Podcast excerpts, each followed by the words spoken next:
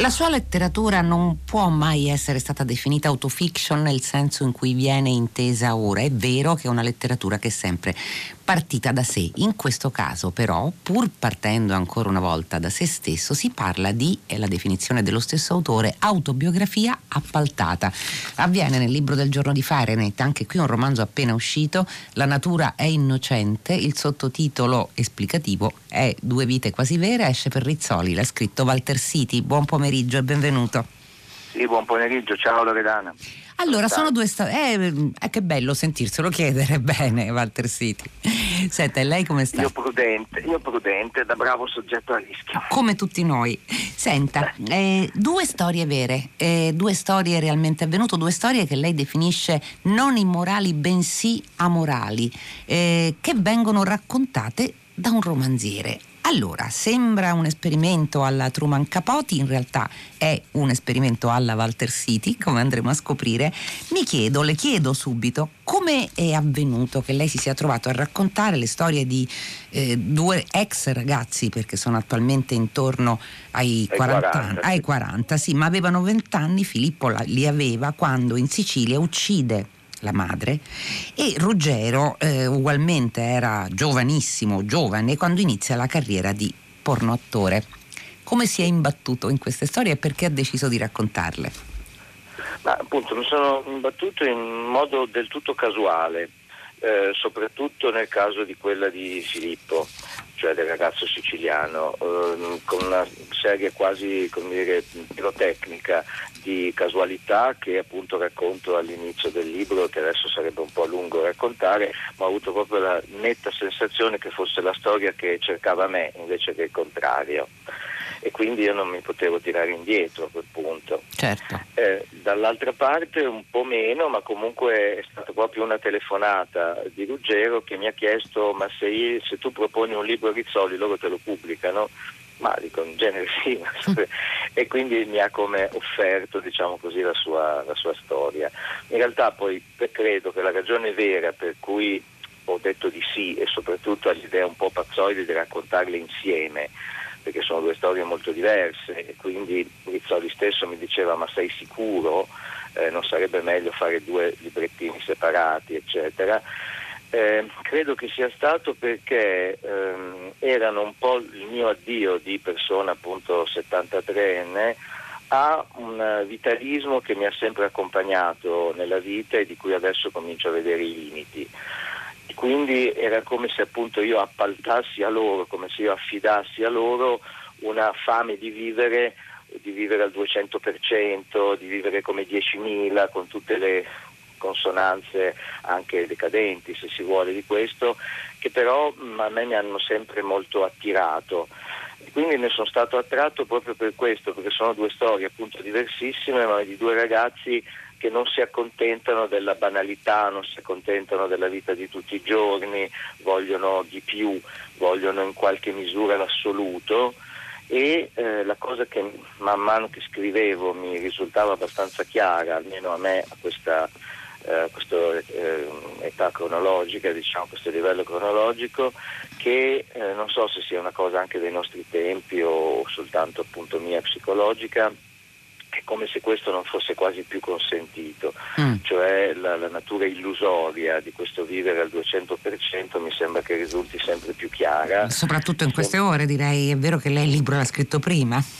Io il libro l'ho scritto in tempi non sospetti, certo. però appunto questa, questa specie di brama di vivere sia in senso orizzontale, cioè ehm, allontanarsi dal posto dove si è nati, andare nei posti dove la vita pulsa, come nel caso di Ruggero che va negli Stati Uniti, cercare appunto di vivere maggior, il maggior numero possibile di esperienze.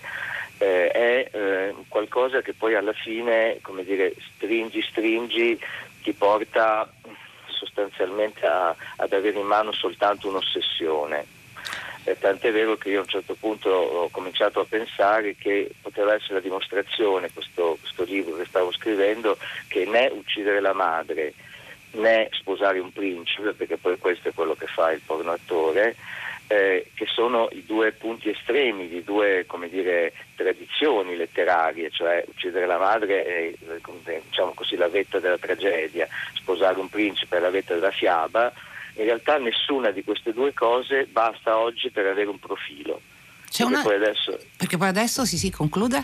Eh, perché poi adesso sono due quarantenni che non sanno sostanzialmente che cosa fare dei 40 anni che gli restano e eh, non hanno avuto diciamo così, una vera definizione di se stessi da queste, due, eh, dire, da queste due eccezionalità che loro hanno vissuto perché sono forse anche parte, questa è anche forse la comunanza, lei già vi ha fatto cenno delle, delle due vite. Eh, a me viene in mente Walter City, un suo libro magnifico che adesso ha un titolo che ci inquieta, che era Il contagio però anche il contagio andava a descrivere esattamente come eh, chi era reduce da, dagli anni 90 per esempio o ah. prima ancora gli anni 80 e attraversava quegli anni zero che eh, spingevano ancora almeno fino al 2008 a divorare la vita, ad essere affamati di notorietà, a chiedere poi, a volere le stesse cose e a pretenderle. Ecco, in questo Filippo e Ruggero sono molto simili, anche se le sono, vie che percorrono sono diversissime. Sono molto simili, direi che c'è una differenza. Tutte e due in qualche misura sono portati da questa fame di vivere a oltrepassare la natura, diciamo così. Eh, a volere dalla natura più di quello che la natura può dare, sono due modi di malintendere la natura, da qui appunto anche il titolo, eh, perché eh, Ruggero è come se chiedesse eh, appunto un livello di eccezionalità della vita che normalmente dire, la natura non può dare e quindi eh, eh, assomiglia alla nostra società appunto consumista, post-consumista che ha sfruttato la natura fino al punto da eh, snaturarla da farci pensare quasi appunto che la natura si possa poi vendicare di, questa, di questo sfruttamento intensivo. Dall'altra invece Filippo è come se eh, fraintendesse la natura perché la intende invece come tradizione arcaica, quella appunto che spinge a eh, vendicarsi di un tradimento della madre fino, fino a ucciderla e quindi ehm, scambia per natura quello che invece è una convenzione reazionaria. Rimaniamo, due, sì. I due modi appunto secondo me attuali di, di, di non intendere bene la natura. Infatti c'è un intermezzo che lei chiama intermezzo vulcanico. È uh, una meditazione proprio sulla natura, una riflessione su che cosa intendiamo per natura, su che cosa indichiamo per cultura anche, forse soprattutto vorrei dire, perché sì. ecco, lei scrive che la cultura eh, è diventata una bandiera di aggressione, uno stendardo competitivo per le elite, una lotta a chi poteva vantare i think tank più integrati, gli ordini più performanti, ma aggiunge il difetto della cultura che inevitabilmente si degrada diffondendosi. Sì. Eh, la riflessione mi è nata per, per, la mia passione per Lanzarote, che è un'isola delle Canarie, come sapete, che nel Settecento fu ricoperta per tre quarti dalla lava vulcanica. Ci furono sei anni di eruzioni, la più spaventosa serie di eruzioni vulcaniche che la storia ricordi.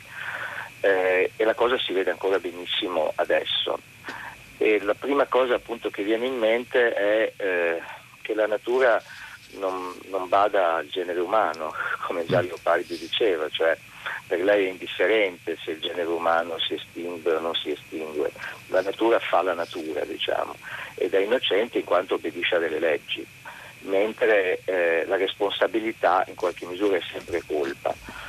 E la cultura è appunto responsabilità, assunzione di responsabilità e quindi è lentamente vittoria sulla natura, ma senza dimenticare che appunto proprio perché è una vittoria sulla natura e anche contro natura. E quindi noi dobbiamo assumercene la responsabilità e fondare per esempio anche la nostra eh, solidarietà umana, come diceva appunto Leopardi alla fine dei suoi giorni, sulla sensazione della fragilità enorme che il genere umano ha rispetto alla natura. Quindi il senso del libro, che è incluso questo intermezzo vulcanico, è che eh, questa strana idolatria, lei usa questa parola a un certo punto, della vita e del vitalismo, soprattutto, beh, insomma, può averci corroso o, e può portarci anche alla dannazione, in un certo senso, alla dannazione in vita naturalmente. Sì, io penso che effettivamente la, la società eh, abbia percorso una strada che in qualche misura è stata ambigua, perché da una parte, intendo la, il nostro, diciamo, il nostro modo di vivere occidentale, che poi ormai sta diventando mondiale sostanzialmente, perché da una parte aveva tutta la, l'aria di essere una strada di facilità, cioè sceglievamo sempre tutto quello che è più comodo, tutto quello che richiede meno tempo per essere eseguito, tutto quello che ci mette di fronte possi- la, il ventaglio più possibile di scelte, eccetera, eccetera. E però così facendo eh, come dire, violentavamo anche questo povero pianeta e quindi eh, una strada che era contemporaneamente violenta ma aveva l'aria di essere invece estremamente facile e comoda. Senta Walter City, io prima ho citato Truman Capote, ovviamente a sangue freddo, però in realtà forse ho commesso diciamo, una, una superficialità perché è completamente diversa la voce che lei usa, anzitutto è una voce che sembra essere molto empatica nella descrizione di questi due personaggi, uno è un po' Oreste, l'altro è un po' Julien Sorel, eh, se, se, vogliamo semplificare al massimo. E bis- tutti e due hanno famiglie disastrate, tutte e due eh, disastrate soprattutto dal punto di vista dei padri. Eh, tutte e due hanno madri a cui sono troppo legati, come nel caso di Filippo, oppure delle madri eh, fatue, distratte, prese da mille imprese o destinate sì, a essere fallimentari. lasciano una eh. traccia eh. più profonda quando, quando, appunto Ruggero dice eh, qui di, di, donne nemmeno l'ombra, mm. nemmeno, nemmeno, sotto forma di virus, tra l'altro appunto lo dice. E, e, quindi è come se eh, la sua omosessualità fosse legata a una specie di super idea della maternità, no? in questo caso. Il racconto che le è stato fatto dai due protagonisti di queste storie, ecco, lei l'ha seguito ammesso che si possa parlare di verità in letteratura, lei lo premette, eh, devo dire, all'inizio eh, del romanzo, e lei lo ha seguito fedelmente comunque?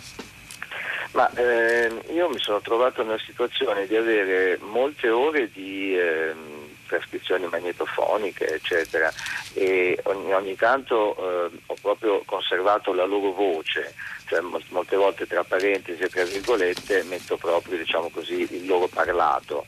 E quindi cercando di restare il più fedele possibile a loro in quanto detentori di una voce ma dovendo poi costruire un romanzo e quindi una struttura, eh, mi sono trovato naturalmente a eh, dire, eh, sottolineare alcuni elementi più di altri, a creare un sistema mh, diciamo così, semantico che coinvolgeva vari momenti della loro storia che comportavano inevitabilmente che io anche un po' inventassi, soprattutto quando si trattava di inventare i pensieri di persone che non ci sono più, tipo appunto la mamma di Filippo o il principe che, che ha sposato Ruggero, eccetera, ma non soltanto in quei casi, direi che quando si fa un romanzo eh, appunto non, non, si riesce mai a, a, dire, a, seguire la verità documentale fino in fondo.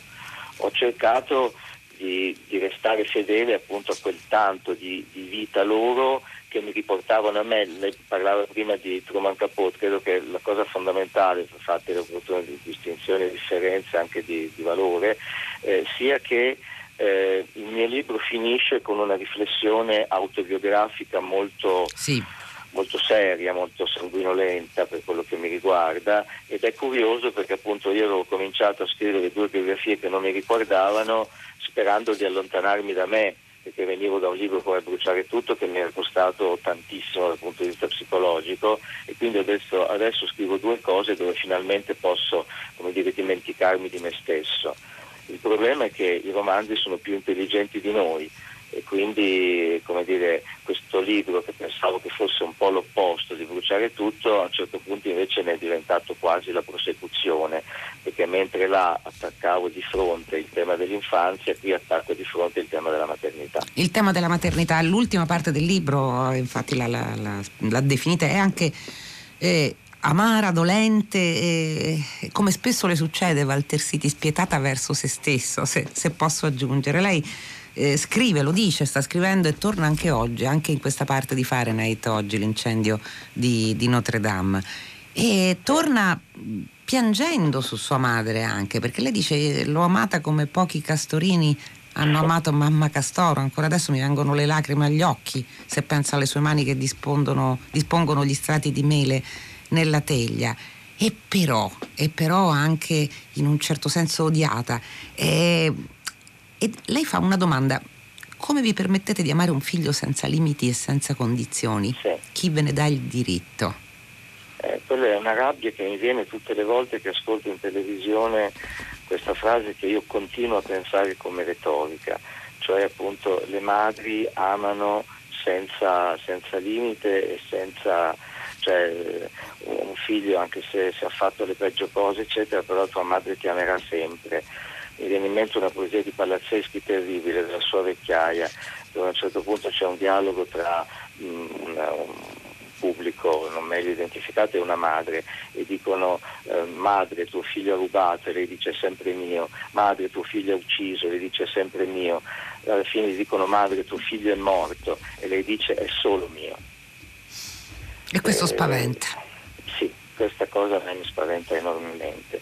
Trovo che sia dire, un, un atto di appropriazione da parte delle madri che in figli particolarmente predisposti sostanzialmente li porta al soffocamento, a meno che non reagiscono appunto eliminando la madre. Senta, eh, lei ha detto anche una cosa, cioè non, è rimasto stupito. A un certo punto dico Dica. nel libro, me ne sono anche un po' pentito, dico il matricidio è un'operazione sostanzialmente inutile perché le madri non muoiono mai. Mm. Infatti nella, nella, madre di Filippo in realtà non, non, non, è come non essere mai morta nel racconto esatto. di Filippo, anche se lei rimane... Eh, lui ci pensa ancora e lei rimane anche stupito dal fatto che lui ne, abbia, ne riesca a parlare del matricidio. Sì, sì, mi sono stupito perché appunto per quello che mi riguarda io penserei che se avessi compiuto una cosa che molte volte ho pensato di compiere ma che fortunatamente non ho compiuto mai, dopo non sarei più riuscito a parlare. Senta Walter Siti, però ritorniamo al discorso ovviamente della natura, perché lei proprio nelle ultime pagine dice che la maternità non è sacra, è fisiologica. Mm, la natura non è, e ritorna a Leopardi, empia madre e tantomeno una madre amorosa e aggiunge le nostre madri empiriche sono ben culturali, io lo so. E c'è un concetto di maternità comunque che ancora pesa su, di, su tutti noi, pesa anche sulle donne, il concetto di sacralità del materno. Sì, in realtà non c'è niente di più naturale del parto, no? tutti i mammiferi, tutte le femmine di tutti i mammiferi partoriscono, però per una serie dire, che sarebbe molto lungo rintracciare nel corso della storia, eh, l'atto eh, umano diciamo, della maternità si è caricato di un'enorme quantità di pesi simbolici, eh, basta pensare alla Madonna, insomma, no? per quello che riguarda la nostra cultura. E quindi eh, è diventata una, una formazione fortemente culturale che però ha anche il peso e la forza della natura che gli sta dietro. Mm, torniamo all'idea dire, di una natura tradita, di una natura non compresa perché è come se noi avessimo sempre voluta nasconderla dietro le nostre formazioni culturali e, e però ogni tanto lei fa valere i suoi diritti. Penso. La... Ho l'impressione che, lo dico anche a un certo punto, che sotto alla cosa di Filippo, quindi con tutto quello che vogliamo di mentalità eh, che bisogna punire una donna se fa certe cose, appunto, macismo inveterato da secoli, eccetera, eccetera, la cosa più vera che stava nel fondo, perché lui amava sua madre tantissimo, era il figlio prediletto, era il cocco di mamma, eccetera, eccetera, ci fosse un'idea che lui non la perdonava di averlo messo al mondo. L'ultima domanda, lei nelle, nelle, ultime pagine scrive, un tempo scrivevo per salvarmi, per salvarmi da vita, adesso scrivo per, per scrivere, per difendere la letteratura da chi la vorrebbe morta. Sembra quasi più difficile, sa? Ma io eh, viene effettivamente da un pentimento che ho cominciato ad avere mentre scrivevo, cioè, cioè, forse il libro non viene bene, non sta venendo bene perché non parlo più di me e molti diranno vabbè là c'era la carne, c'era il sangue eccetera, qui c'è solo uno che prova a fare un romanzo. E invece, come dire, non so se per consolarmi o no, mi sono accorto che effettivamente in un momento come questo, dove si ha l'impressione che la letteratura dire, possa servire soltanto per aiutare a fare del bene o ad affermare valori positivi, cercare di capire quanti possono essere gli scavi che la letteratura può fare anche là dove tu non vorresti andare. Eh, non, lei prima parlava appunto di una crudeltà verso me stesso, ma non è solo quello, è che il terreno mio è quello che conosco meglio. Però penso che si faccia anche, anche nella vita altrui, non soltanto nella, nella, diciamo, nell'autobiografia. Penso che, che capire che la letteratura può andare anche laggiù sia, sia importante in questo momento, proprio per difendere, lei si ricorda i classici, eh, quella roba lì quella roba lì. Walter City, La natura innocente esce per Rizzoli, libro del giorno di Fahrenheit. Grazie per essere Grazie. stato con noi. Grazie Fahrenheit si chiude, i saluti di Carlo D'Amicis, Michele De Mieri, Lea Gemmato, Clementina Palladini, Daniela Pirasto, Laura Zanacchi, Benedetta Annibali in regia, Susanna Tartaro che cura il programma, Gina Collauto alla console. La linea sta per andare a Luca Damiani per 6 gradi. Non dimenticate di ascoltare Expat domattina alle 10.15 Radio 3. Sara Sanzi e Marco Motta ascolteranno le voci di alcuni ragazzi italiani all'estero, sospesi in attesa che i governi dei paesi decidano cosa fare. Fahrenheit torna lunedì alle 15 su Radio 3. Fino a quel momento, felice serata a tutti voi da Loredana Lipperini.